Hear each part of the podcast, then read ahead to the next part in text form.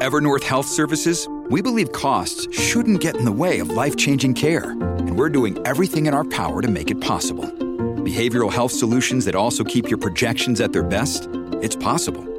Pharmacy benefits that benefit your bottom line? It's possible. Complex specialty care that cares about your R O I? It's possible. Because we're already doing it. All while saving businesses billions. That's Wonder made possible. Learn more at evernorth.com slash wonder. I mean, like, isn't it a bit pretentious to drink tea? I feel like coffee drinkers are kind of more pretentious. I mean, there are, like, pretentious coffee stores, but, like, coffee itself, like, Folgers, that isn't pretentious. No, that's not pretentious. Nate, do you drink Folgers? I, does that even exist anymore? No, I've never had Folgers in my life. See, exactly. Pretentious. Pretentious. uh, yeah, I'm just saying. I I feel like, honestly, on a work trip at a Holiday Inn, I've had Folgers. I don't have coffee in those circumstances. I go to the gas station nearby and buy a Red Bull. Okay. No. I can't believe you said that you're the only normal one. This is so not normal. I don't support this. Red Bull no, is... Like, you'd rather basically drink Robitussin with caffeine in it than have Folgers coffee? Uh, I would rather have Robitussin than Folgers. That's correct.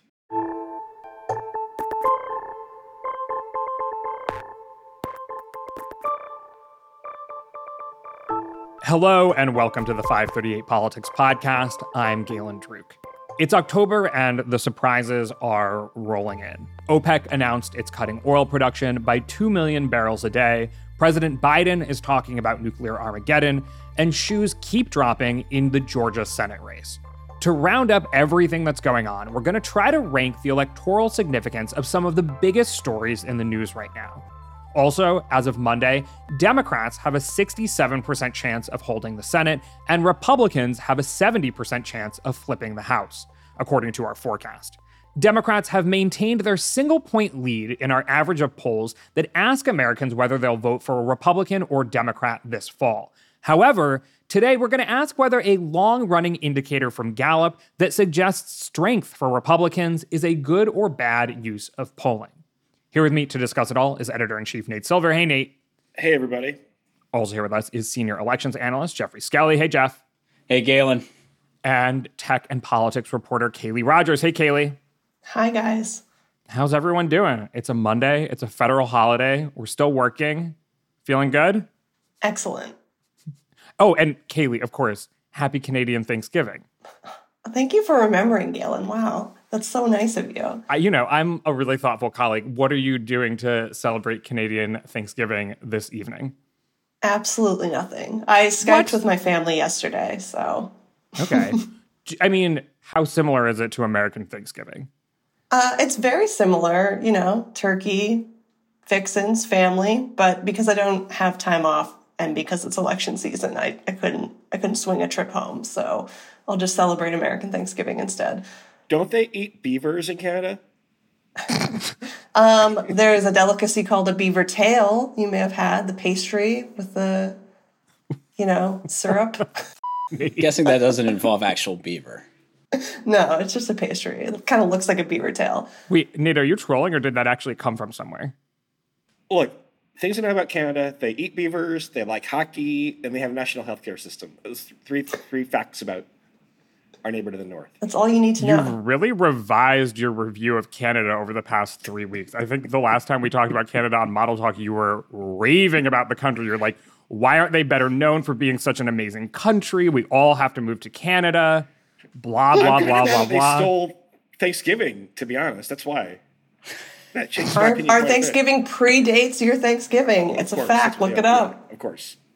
Okay. I feel like I've said this on a five thirty-eight podcast in the past, so I'm just going to stop being the annoying Canadian exchange student. In fact, speaking of exchange students, we have sent our intern, Emily Venesky, to Canada in your stead. She's in Montreal today. I hope she is enjoying beaver um, on her Canadian Thanksgiving. Whatever that entails, she can report back to you, Nate, once she's back. I'll also say, before we get going, that as usual, we have a live show in Washington, D C on October twenty-fifth at sixth and I. You can find tickets in our show notes. But we have a big show today, so let's dive right in. Today's good or bad use of polling comes from our former colleague, Harry Enten. Hello, Harry, if you're listening.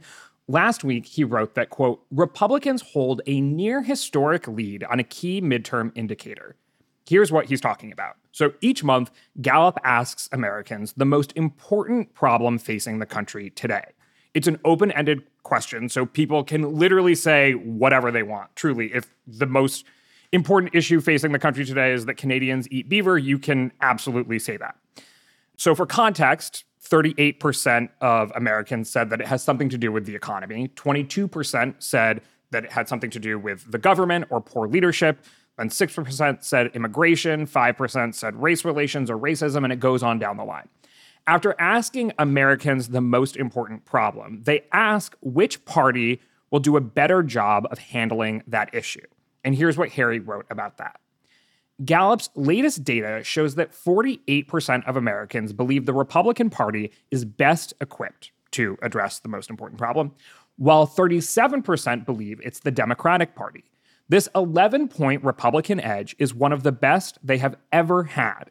Looking at twenty midterm elections since nineteen forty-six, when this question was asked, only once has the Republican Party had a larger advantage on this question. That was in nineteen forty-six, when Republicans had a seventeen-point lead on Democrats. Republicans had a net gain of fifty-five House seats in the nineteen forty-six election. And while the correlation is far from perfect, it is plus zero point seven on a scale from negative one to one, it is very much existent. So we're going to break this down. Jeff, would you like to kick us off? Is this a good or bad use of polling? I guess I, I lean toward a good use of polling.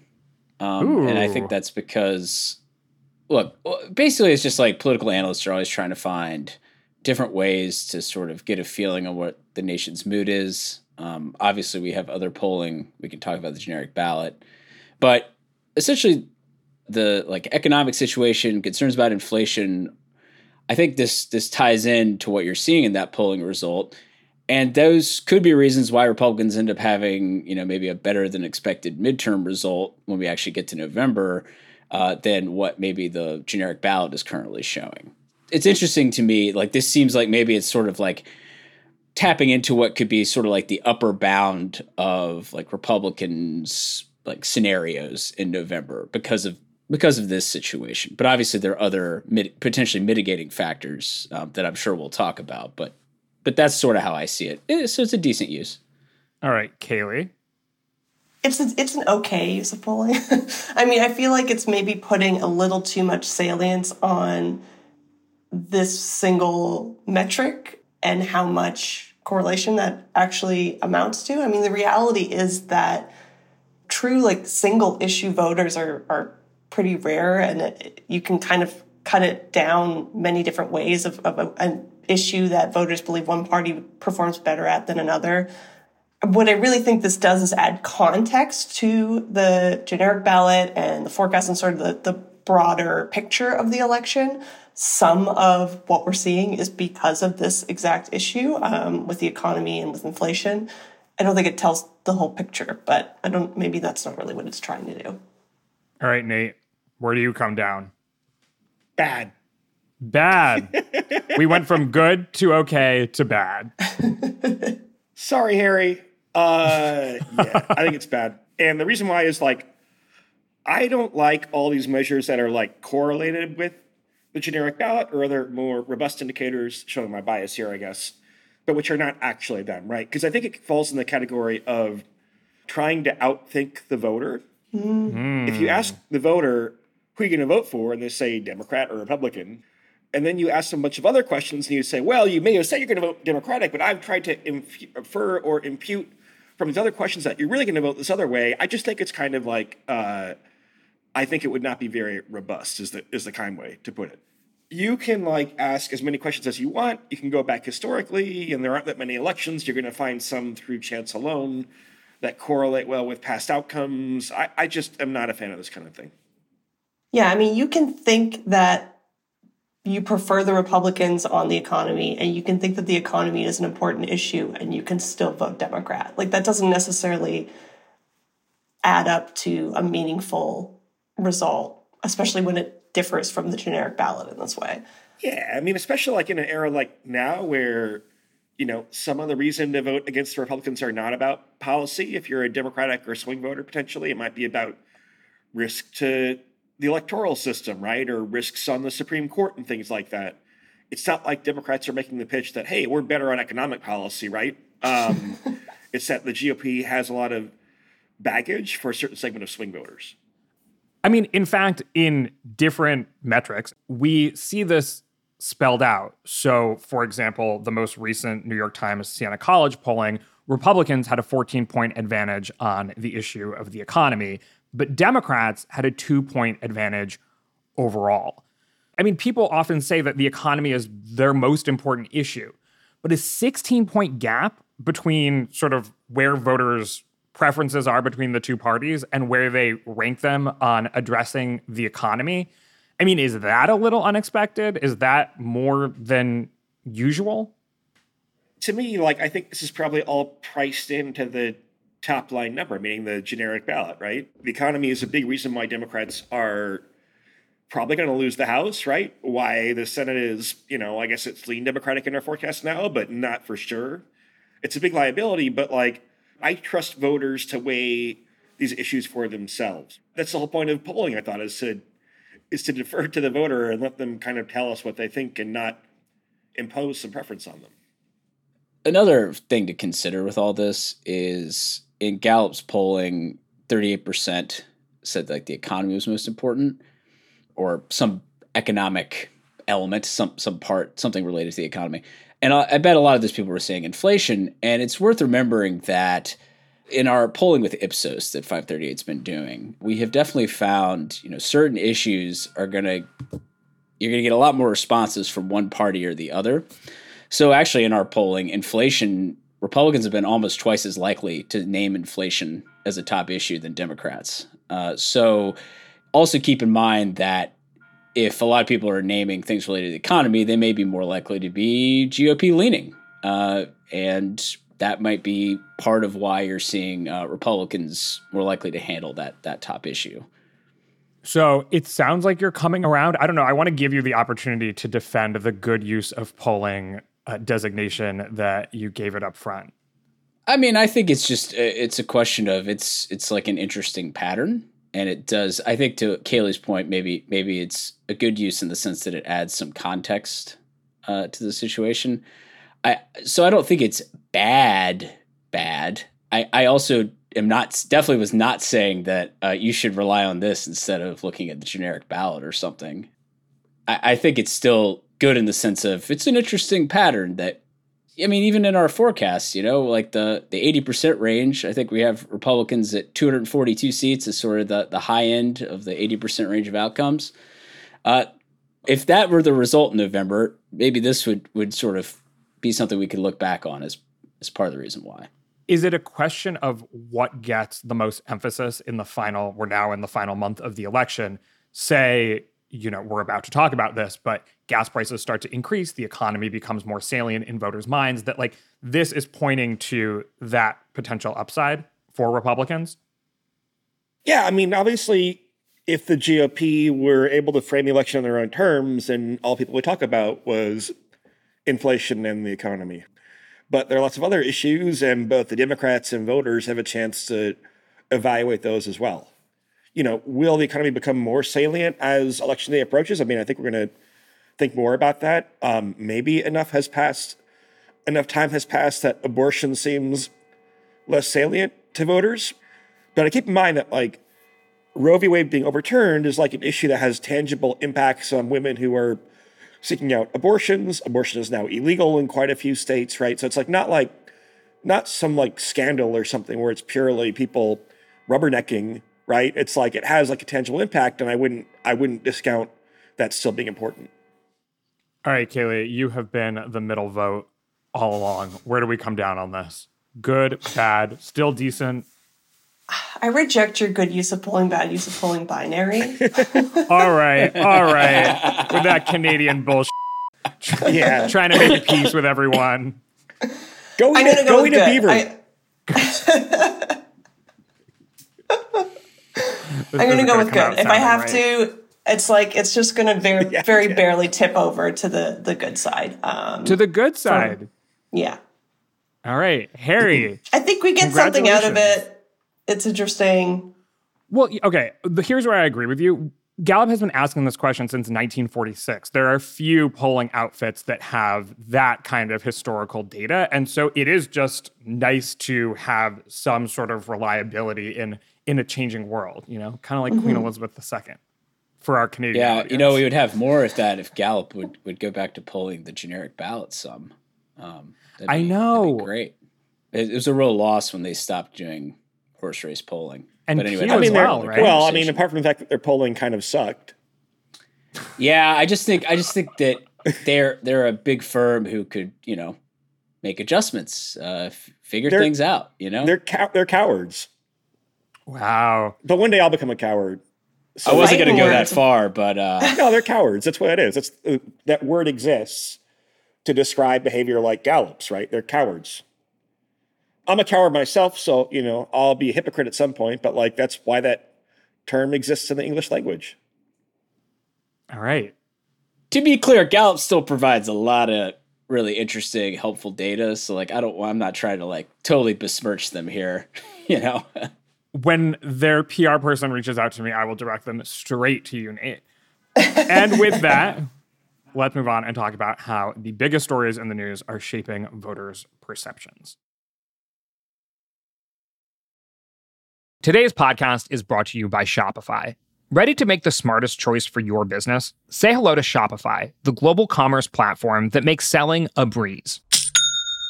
Whether you're starting your online shop, opening your first physical store, or hitting a million orders, Shopify is your growth partner. Sell everywhere with Shopify's all-in-one e-commerce platform and in-person P O S system. Turn browsers into buyers with Shopify's best converting checkout, thirty-six percent better than other platforms. Effortlessly sell more with Shopify Magic, your A I-powered all-star. Did you know Shopify powers ten percent of all e-commerce in the U S and supports global brands like Allbirds, Rothy's, and Brooklinen. Join millions of successful entrepreneurs across one hundred seventy-five countries, backed by Shopify's extensive support and help resources. Because businesses that grow, grow with Shopify. Start your success story today. Sign up for a one dollar per month trial period at shopify.com slash 538. That's the numbers, not the letters. Shopify.com slash 538. It's October, and surprise, there's a lot going on in the world. As I mentioned at the top, OPEC is cutting oil production. Biden is talking about nuclear Armageddon. The January sixth committee is wrapping up its hearings this week, and the mayor of New York City has declared a state of emergency in response to an influx of migrants in the city. This close to an election, one of the biggest questions is, how will voters respond to these new developments? Will they shape their perceptions of the parties and ultimately the outcome of the midterms? Usually, we might dedicate a whole segment to just one of these issues, but with so much to talk about, we're going to try something new. I'm going to list a development and ask all of you, on a scale from zero to ten, how electorally significant it is. Are you ready? Uh, no, but let's go ahead anyway. Have you calibrated yeah. your scale, Nate? Well, I'd like to preface this by saying that for me, a ten in this exercise is like the Comey letter before the twenty sixteen presidential election or the Cuban Missile Crisis right before the nineteen sixty-two midterm. So none of these are going to be getting super high marks. Wait, should we just award Comeys? Should it be zero to ten Comeys? No, that, that's not what I was going for. But just, you know, that, I just think if you're going to talk about like October's surprises or, or mm-hmm. big things that could shake things up, none of these are quite on that level, of course. All right, so comment out strongly against this. I was kind of like ranking them and like among the given things available. But if we're talking ten is Comey letter, what would a five be then, Jeffrey? I gave Herschel Walker a five, so we'll we'll talk about that, I guess. Oh, interesting. Oh, interesting. Okay. Yeah. Okay. I mean, yeah. I think some of these things you have to consider are, I said surprise, but obviously that was for some dramatic effect sure. to a certain extent. Sure. Some of these are already baked in and maybe well electorally significant. It's just that it's not going to change perceptions from where they are now, they have already affected perceptions and are already affecting the electoral. Right. Anyway, we will discuss this all as we go through the list. So let's begin with OPEC's oil production cut. They announced last week that they will be cutting two million barrels a day of production, which was considered somewhat of a slap in the face to the Biden administration that has worked to diplomatically get on Saudi Arabia's good side and, and keep oil production flowing in order to keep gas prices low. On a scale from zero to ten, how electorally significant is this, Kaylee? Seven. Seven. Okay. All right. Yes. Jeff? I actually did give this a six. Okay. Um, Nate? Uh, like a two and a half. Whoa. Ooh. All right. Already coming out swinging. Yeah, I, so where there's where there's debate, we will allow it to flourish. Otherwise, we got a motor. But there's there's clearly a gap here. So let's get to it. Nate, what's your reasoning? So first of all, this doesn't take effect until November. Second of all, like, what kind of share of overall oil supplies are there? I mean, the U S can open up more oil production on our own. The market didn't react pretty strongly to this. So yeah, if you like guarantee that like gas prices would increase by a dollar, then that would be a high score, right? But I think there's a lot of noise in gas prices. And again, this would have a delayed impact, a delayed onset. And I just, I think people are like attributing like a big rise in gas prices to this, whereas I don't know if it's clear that would actually translate so linearly. So let me frame this maybe a slightly different way. Put aside OPEC for a second. Average gasoline prices sat at three dollars and eighty-three cents per gallon on Wednesday of last week, nearly seven cents higher than a week before. But that's significantly lower than the record average of just over five dollars per gallon in June. We have seen gas prices fall throughout the summer, and we've also seen Democrats improve their lot in the polling as that's happened. Part of that is also due to Dobbs. If we were to see gas prices rise, maybe not super dramatically, but steadily between now and Election Day, how electorally significant do you think that would be, Nate? A rise by how much? I mean, yeah, that would be a seven, eight, yeah. If you guaranteed like a measurable, tangible, noticeable rise in gas prices, that would be pretty bad news for Democrats. I just think that like, thinking probabilistically, um, it's much noisier than than you might think. If gas prices go up, that's not great for Democrats uh, because there are studies that suggest there is some connection between, say, presidential approval and gas prices. If prices are going up, approval has tended to go down. It's not, you know, it's not like a perfect relationship or anything. But, you know, at the end of the day, people are visiting the gas pump pretty often, or at least a lot of Americans are. And, you know, you, you notice when it's when it's going up. Um, so that that was sort of my thought uh, on it. Yeah, I was basing it on the assumption that it would raise gas prices. If it doesn't raise gas prices at all, yeah, that's a very different uh, calculation. The reality is that gas prices are still higher than, say, pre-pandemic, which I think a lot of Americans are still thinking of in their mind as like, quote unquote, normal gas prices. And while they have come down from that peak in the summer, like they're still quite high. And OPEC was partly making this decision to try to get them back up. Like, they've found that they've been falling too much, um, despite them mm-hmm. still being higher than, than, you know, what we might consider typical or average. So the intention is for gas prices to increase. I guess the reality is what that will look like, especially in the United States, might still be a question mark. I'm going to revise up to a five. I'm on. Uh, you guys have convinced Nate. Congratulations. Well, that's funny because you convinced me, Nate. I was like, well, dang. I'm on oil price dot com checking out various crude oil prices, and they have risen. Trying to buy some uh, crude?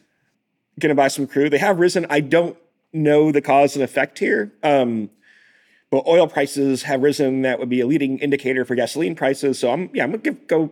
We're gonna like go from two and a half to five point seven.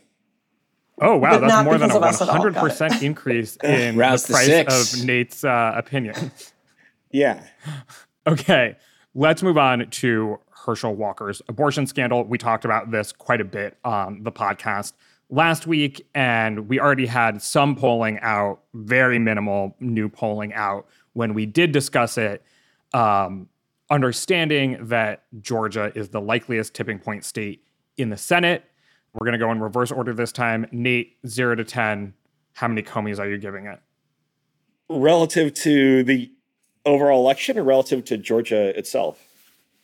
Relative to the overall election. Like a three. A three. And if you were doing just Georgia? Like a nine. Okay. Okay. Um, Jeffrey? Yeah, I gave this a five. Um, okay.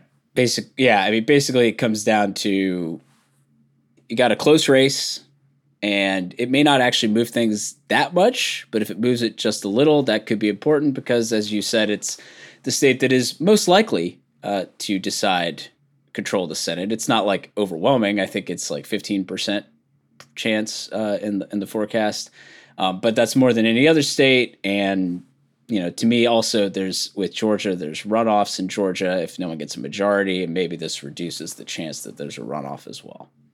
All right, Kaylee. So I maybe we should just give the numbers before the explanation because I'm already being swayed. But I will be honest, the number I had originally written down was two, thinking nationally and just thinking about, again, I was the polling that you cited before, like the, the Fox five poll that came out the day after it broke, Galen? Yeah, so it was the, there was the Fox five poll. There was one other poll that I think was mostly conducted before. But we saw some, as we discussed on the podcast last week, some shift in perceptions of Walker and Warnock in the part of the Fox five poll, I believe, that was conducted post-scandal coming out. Of course, this is minimal polling. So as five thirty-eight, yeah. We're not going to encourage people to put too much stock in it. But people will see that in our polling average, the race has widened from a two-point lead for Warnock to a four-point lead for Warnock. Weirdly enough, that isn't really because of this scandal. We're still waiting more data.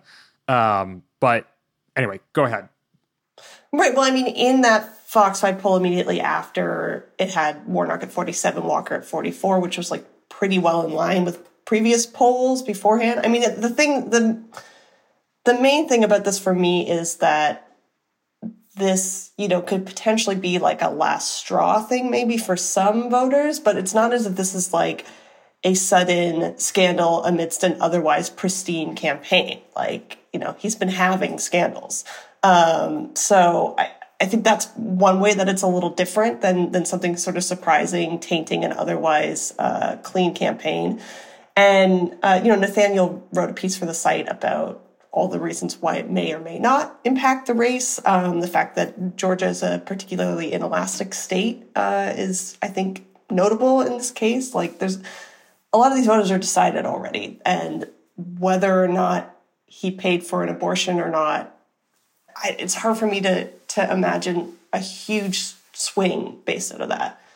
All right, so we are going to await more data there, but of course we will discuss it when we get it. That ranking gets a two to five. Let's move on to new data that came out last week. The unemployment rate is back at a record low of three point five percent. Here's reporting from Bloomberg. Non-farm payrolls increased two hundred sixty-three thousand in September after a three hundred fifteen thousand gain in August.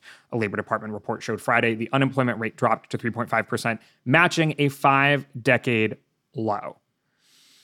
This is somewhat complicated news, I think, because of the inflation factor here, but we're going to start with uh, Jeff this time. How are you ranking this from a zero to ten? Yeah, I gave this a one. Um, Whoa. Because Yeah, because I, I think that there was there are other aspects of that report, you know, latest unemployment data that what the, the overall labor force has shrunk. You know, people aren't seeking work uh, who are of working age. And I also think that just the fact that people the, the, the public's overall confidence in like economic conditions is not great. Like consumer confidence is not great. So this number to me isn't doesn't really represent very much um, about the state of the economy for a lot of people. So to me, it's just not really all that important at all. Okay. I mean, now, to be fair, if unemployment were like ten percent, that would be, you know, an eight and would be terrible for, for the incumbent White House party. Kaylee? I give it a two. So a lot of the same thinking as Jeffrey. I think, again, if this was, if unemployment increased, um, I think that would be ha- making waves. But the fact that it's it's still low, I, I don't know that Americans are like appreciating that, so to speak. You know, I think it's like there's two jobs for every unemployed American right now. Um, and yet the majority of Americans in several recent polls say that they believe that we're currently in, in a recession. There was one from The Economist and YouGov in the summer was the most recent I could find. And sixty-one percent of Americans said that we're in a recession. So like the perspective and the the perception of the economy is not good, regardless of how many jobs there are. Mm-hmm. All right, Nate? Uh, like five point four, what did I give the other one? Yeah, it's in the same region, I think. Um, no, if you had like an actual recession, as opposed to a, some people think there's a recession recession, like Democrats would be totally f***ed. So non-news still counts as news, I think. The fact that the economy is a partial disaster in some ways and not a complete disaster, I think, is a pretty material fact. I mean, non-news still counts as news. That's why I gave it a two and not a zero. But like, why why is this less important than uh, the OPEC cut, right? It's a piece of moderately good economic news as opposed to the other one's a piece of moderately bad economic news. You know, I don't see why one would outweigh the other.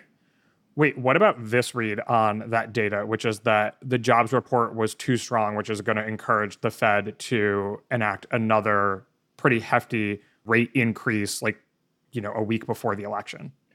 I mean, that's a very stock market specific type of reaction that I don't think correlates that well to how voters might might view the economy. Yeah, I think what's different here is that it's not, it, it doesn't feel like a change the way a change in gas prices feels like a change. And it's a more, the gas prices is such an immediate, visceral, weekly, you know, estimate for the average consumer. It's something that, and it's a expense that they can't spare. And, it, you know, it's, it's drive, they drive by it. Like it's literally in your face. Whereas like, if you are just employed, you're not necessarily thinking about what the unemployment numbers look like. It's not going to be a factor in your day-to-day life. Yeah. You don't see the unemployment rate along the highway as you drive to work every Maybe day. we should. Maybe we, I mean, right? People are always saying we need better metrics for establishing the health of the economy beyond just the stock market. So maybe we should, maybe we should put employment figures on the side of the highway. Okay. Next. There's like, these are all pretty significant things, honestly. Just at least as far as what counts as a, as a news event or whatever, in my opinion. Yeah, it felt weird ranking them like this because it was like, I'm not I'm not ranking how significant it is. Oh, yeah, for, for sure. Humanity. Right, there's a difference between like, oh, this matters for humanity and oh, this matters for the election. Sadly, sadly enough, we're a politics podcast that focuses on national elections. So that's our job for today. All right, so we had another like two to five and a half range there. Next, President Biden says that the world faces the highest nuclear Armageddon risk since the nineteen sixty-two Cuban Missile Crisis. Uh, you know, he said this, of course, in response to the ongoing war in Ukraine and Putin's nuclear saber rattling. The war has been escalating there, both in terms of Ukraine fighting back and regaining territory and Russia countering with attacks, at least this morning, throughout the country on civilian centers, et cetera. Electoral significance for the midterms. I mean, these are obviously in some ways not the best terms to be thinking about a, a story like this, but uh, Kaylee, go ahead, start us off this time. I gave this one a three. I think that concerns around Russia and Putin have influence in the election. Um, the specific like nuclear risk. It's not that I, I, I do believe that Americans care about that. I'm not sure how that translates to them choosing a, who to vote for necessarily or whether to vote. Yeah, I gave this a two. There, there is the potential for, you know, the situation in Ukraine to to get worse from like an international perspective, um, which would obviously affect the United States to some extent. And could put Biden in a position where, you know, he has to make some choices that are either going to be received somewhat positively by the public or negatively. Um, so, you know, in that sense, it's, you know, it, it's like lurking kind of uh, beneath some of these other issues, because I think at the end of the day, it's like not top of mind for a lot of Americans. Um, and as foreign policy often isn't uh, top of mind, but it, it's, you know, lurking out there is maybe something that could impact public opinion. Nate? Uh, seven. All right, we got the highest. We got the highest ranking so far. I just want to have some pers- Well, I, let, let me revise that. I already changed my mind. It's like a three. Okay, Wait, let's, what? Whiplash. Let's separate a couple of things, right? So first of all, what is the risk of nuclear war in the Ukraine? Well, according to Manifold Markets, which is a prediction market, Oh, there's a nine percent chance that a weapon will be launched in combat by the end of next year. It's thought that the baseline risk here is like one percent per year. Um, so that means there's like an eight percent chance of like the Ukraine uh, becoming some type of nuclear crisis. And like that is like objectively the most important thing in the world by a lot, right? Like an eight percent chance that uh, a nuclear weapon's used in combat. And we can debate how likely it is to escalate beyond that, right? But like that's extremely impactful, and if it were to occur, would totally like dwarf any other issue, right? If there is a nuclear war, that's going to be the most important issue, I think, in that in that Gallup poll, I think, to most voters. Um, the question is kind of marginally the final Gallup poll, right? But oh, we're not talking about the chance of nuclear war. Uh, the final Gallup poll, yeah. Um, per se, we're talking about like how much should we update in response to like Biden's statement, which I don't know is terribly significant. Biden wants to create deterrence. He is stating out loud that if you do this, don't think we're going to look away. There'll be very severe consequences, right? But I think it's somewhat priced into Putin's calculation or lack thereof anyway. Putin understands that if he were to use a tactical nuclear weapon in Ukraine, that uh, it would not be looked upon kindly by NATO and the U S and the West. Whether or not it would result in actual action, I guess Biden is like maybe marginally more committed now, but um, but it's an ambiguous statement that I think doesn't necessarily cause you to like to update your views all that much. But yeah, the average American walking around, the average political reporter should probably pay more attention to the probability, the possibility, the somewhat long shot, but not crazy improbable probability that like you would have um, some type of severe escalation in Ukraine. That's very important to, you know, the future of humanity, et cetera, et cetera. So I'm still tr- struggling to figure out if after that you're assigning it a three or a seven. Uh, well, it's conditional. I mean, I, again, the problem is you're, you know, Biden's statement is a three, right? The sure. overall situation in Ukraine is a seven. Okay. That's my answer. All right. All right. Do you think currently, though, like Americans' views on the situation in Ukraine is influencing the election seven out of ten? No, but it's just so much more important than also all this other stupid bullshit that people worry about that, like, even if there's a, you know, five percent chance or eight percent chance. Um, and to be fair, that's by the end of twenty twenty-three. It might not happen before November. Um, it might not happen. Be- it might not happen before November. We like, might not get into a nuclear war before November. Yeah. Okay. Got it. Got it. Got it. There's. I mean, but like also it, it can have effects on commodity prices, right, and oil prices. So there are some knockoff economic effects as well. But yeah, I'm just trying to keep things in, in perspective here. Yeah, I mean, the po- I, to me, there's a difference between the current situation and the possibility. Ability That's of fair. More significant situations. Well, I feel like, are you trying to say that obviously if anything along these lines were to actually happen, it would be like a one hundred on the zero to ten scale. And so That's what I'm assigning saying. It yeah. a seven at this point is like respecting the account. Severity gotcha. Given the probability. Yeah. And I'm pushing back a little bit. It's that, you know, the X percent chance of a one hundred level event kind of combined with like all the cringy memes people post on Twitter about like the war. It's like, it's a f- war, you know, this is a war um, involving a nuclear superpower, which is kind of tacitly at war against NATO, not officially, right? Like this is not something to be like, to post like cringy yeah. memes about. Are you talking to Elon Musk? I'm talking to, uh, I'm subtweeting like half of Twitter, basically. Yeah. Which is what my life has yeah. evolved into. I'm, glad, I'm glad you're aware. To put it another way, it's sort of the equivalent of thinking about like an airline crash. Um, it's extremely, extremely unlikely, but if it happens, it's fatal. So just think, pricing in the like outcome, if that actually were to happen, is is like a fair way of thinking about it. All right. Well, I have a strong, if irrational, fear of flying. So we are going to. Oh, I do right too. Away. I do not like flying. I, flying. I, I can't believe I actually just made that reference because now it's probably going to haunt me. So um, well, now I'm like more concerned because eight percent is much higher than the likelihood of a oh, plane sure. crash. yeah. Yeah. Uh, you know what yeah, my, eight, yeah. eight percent sounds wrong to me, but I'm also not, I'm not a professional. I In have fact, an irrational phobia of nuclear war. We had a couple of guests on when the war broke out originally, help us try to quantify the steps or like the risk of nuclear war or nuclear conflict and the steps that would bring us there. I don't know if we'll do it before the midterms, but we should definitely have them back on and, and talk about it again. Ryan Reynolds here from Mint Mobile. With the price of just about everything going up during inflation, we thought we'd bring our prices down. So to help us, we brought in a reverse auctioneer, which is apparently a thing.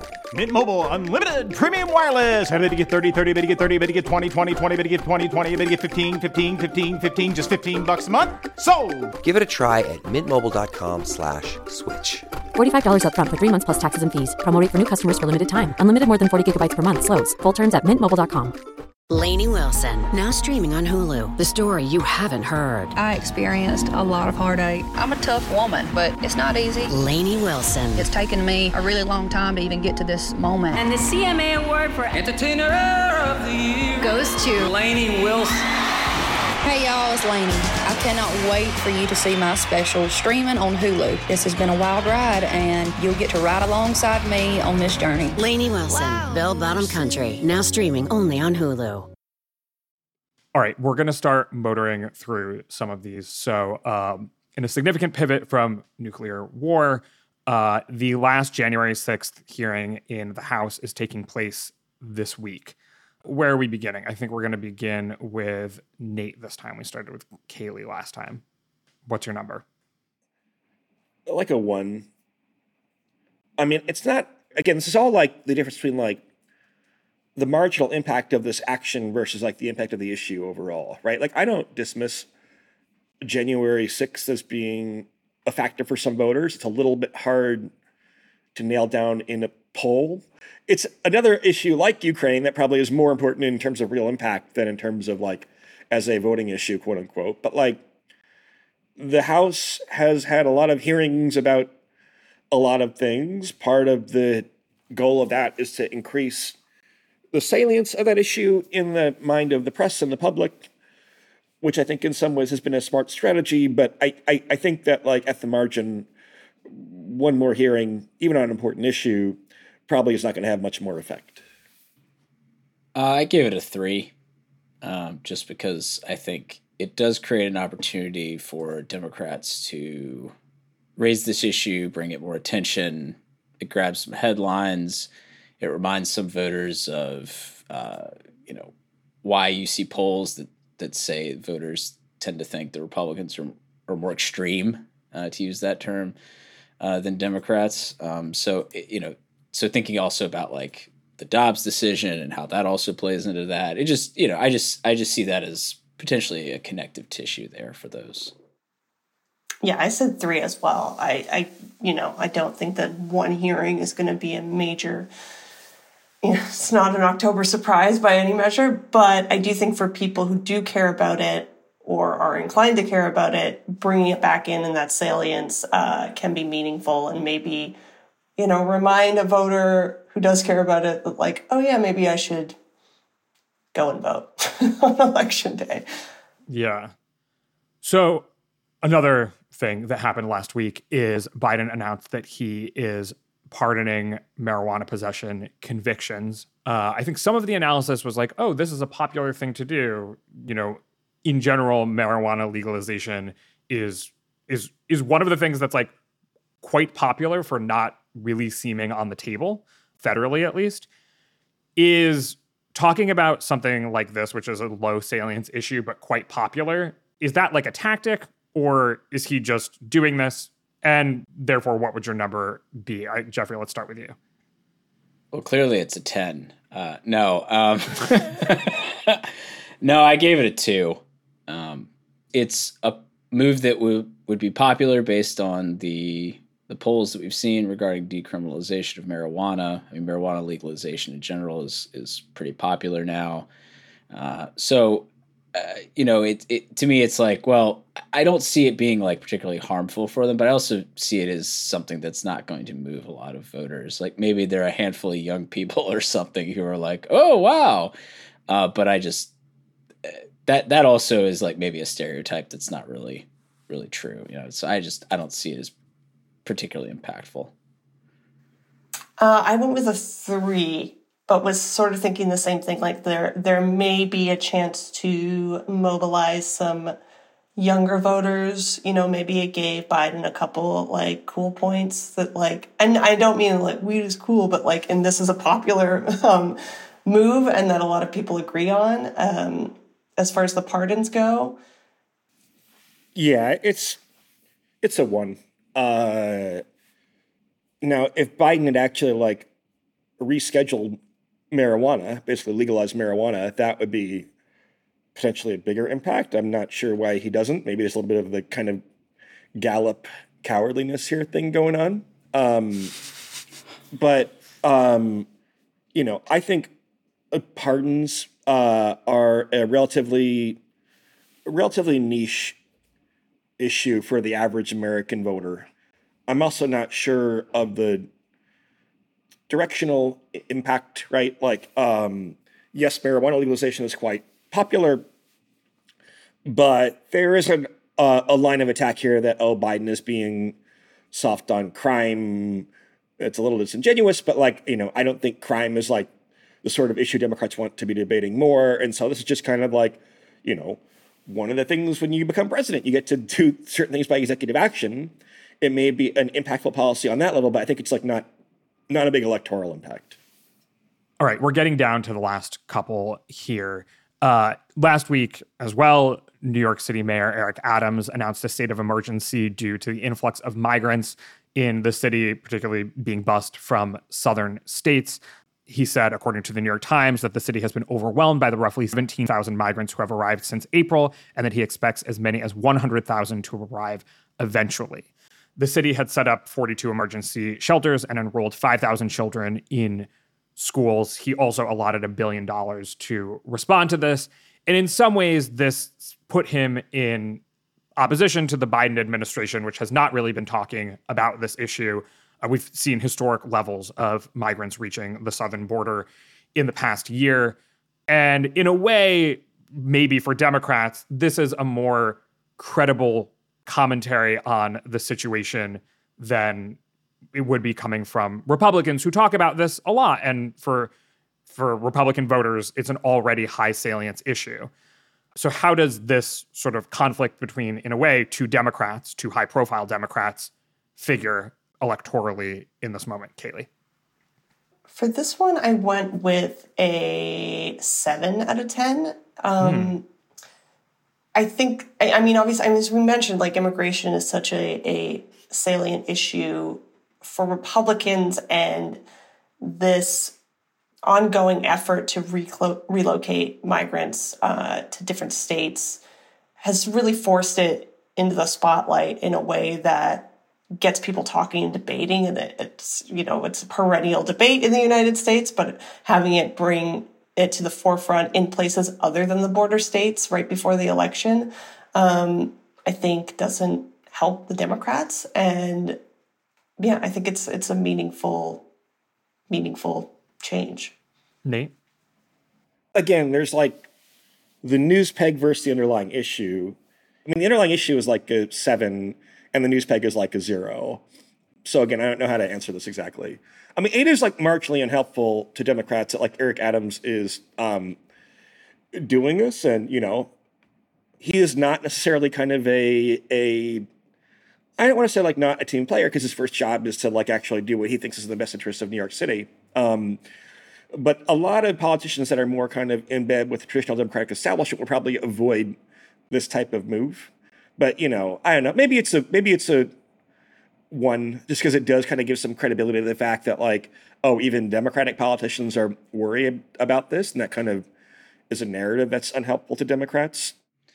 Yeah, I gave it a two uh, for similar reasons to Nate. I mean, I it's just a situation where there's clearly, like, an issue at the border. There's clearly like a challenge uh, with the ongoing number of migrants reaching the border, like record levels.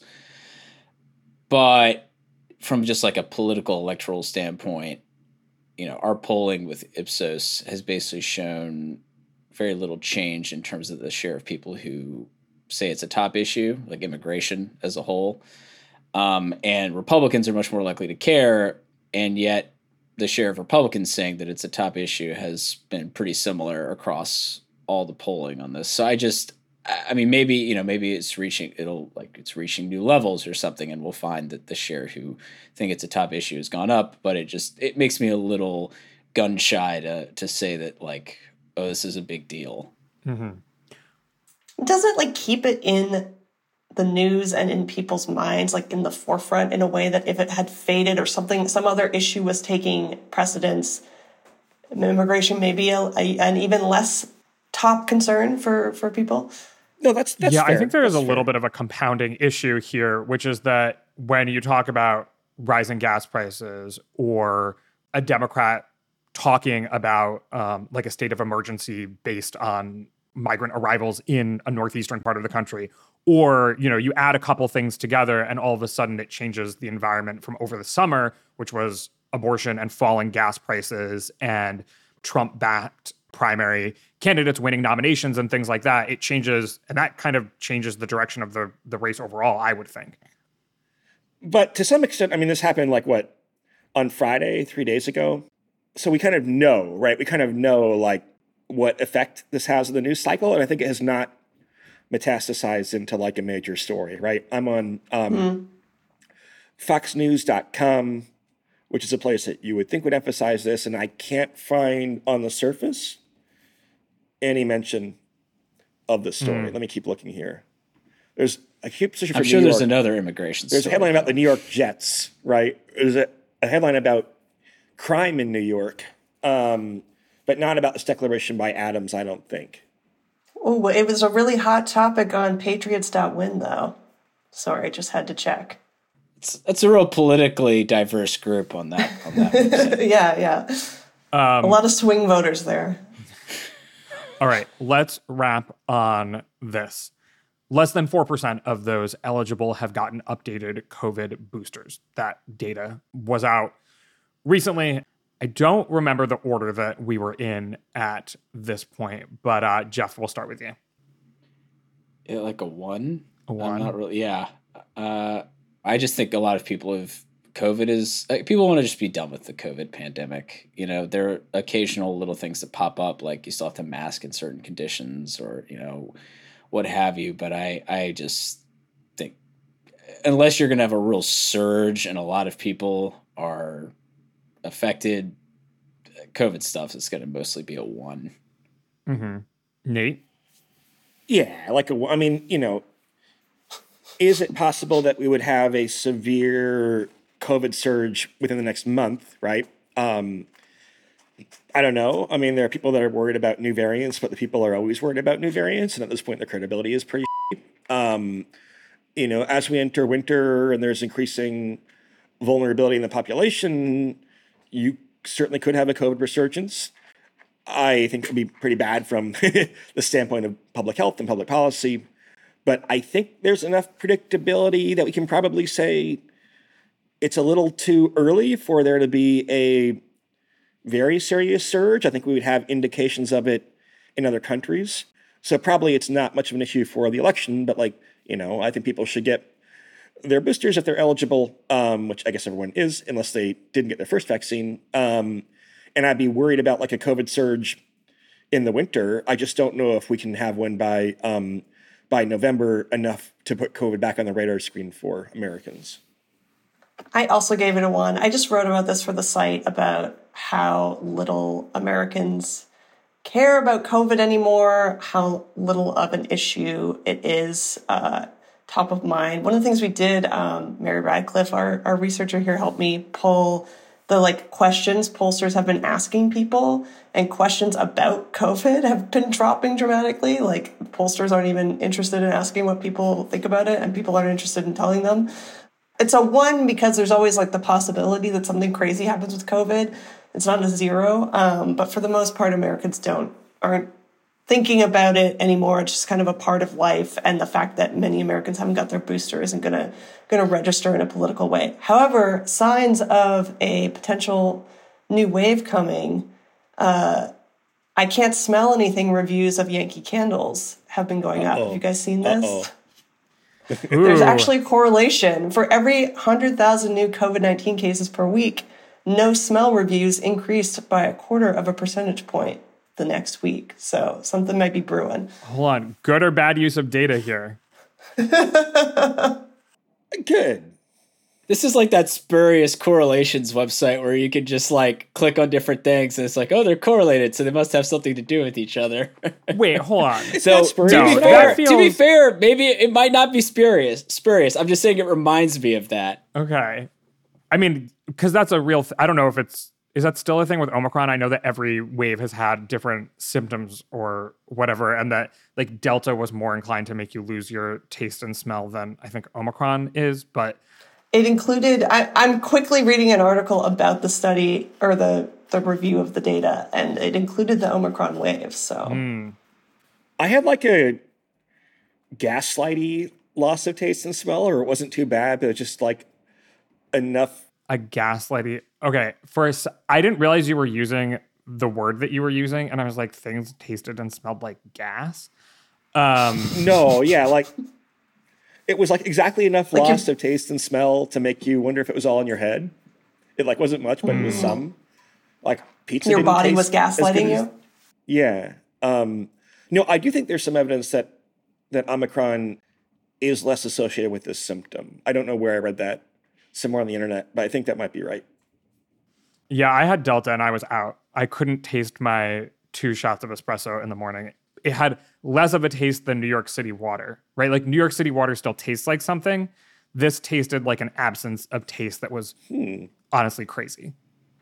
That's disturbing. Yeah. I, I was lucky. I didn't, that was not something that I encountered when I had it. So no, I just had real bad fever hmm. and like, then like two weeks of feeling very tired. Okay, well, I guess like a lot of Americans, it sounds, well, like the majority of Americans, it sounds like we've all had COVID and are no longer um, so worried about it or focused on it. So you've all awarded COVID a zero or a one in this election, which honestly, if you had told me that this time last year, I think I might have been surprised. But I think we should, I mean, in one way or another, consider it a um, a landmark. In um in America's relationship with COVID, we've everyone well, Galen, has just I, come out. I'm not rating COVID as a. I'm being consistent here. I'm rating the news about the booster because I'm one of the people who thinks that like COVID has affected like everything. Right? It was a uh, you know, lots and lots of people have died or become sick. Everyone's had their life substantially disrupted. It's was is is and or was. A traumatic experience, right? Like I think lots of weird political events are probably have COVID as like a cause, right? So I'm I'm long the importance of COVID in general. Oh, no, I think this is something that we have talked about and is something that is very important. But the fact that we don't think it's featuring in a lot of people's decisions in a direct way in this election, I think is something to note regardless. But agreed. I mean, it's had impacts on crime, mental health, isolation, workplace relationships, the economy. I mean, like everything, we're inflation. Sure, yes, underlying. I mean, I don't know if you could chalk the war in Ukraine up to COVID, but like basically everything we've talked about here has in an underlying way been affected by COVID. No, some people think that Putin's isolation, he's COVID cautious, uh, might affect his thinking into what appears to have been um a fairly irrational decision to go to war in Ukraine. Um, so yeah, I think COVID's like the hidden cause behind lots of stuff. Many, many, many, many, many, many, many dissertations will be written about this. Yeah. All right. Well, we're going to leave things there for today. So thank you, Kaylee, Nate, and Jeff. Thank you, guys. Thanks as always, Galen.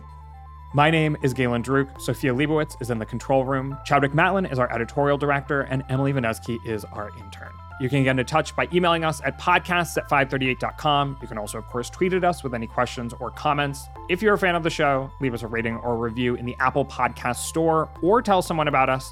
Thanks for listening, and we will see you soon.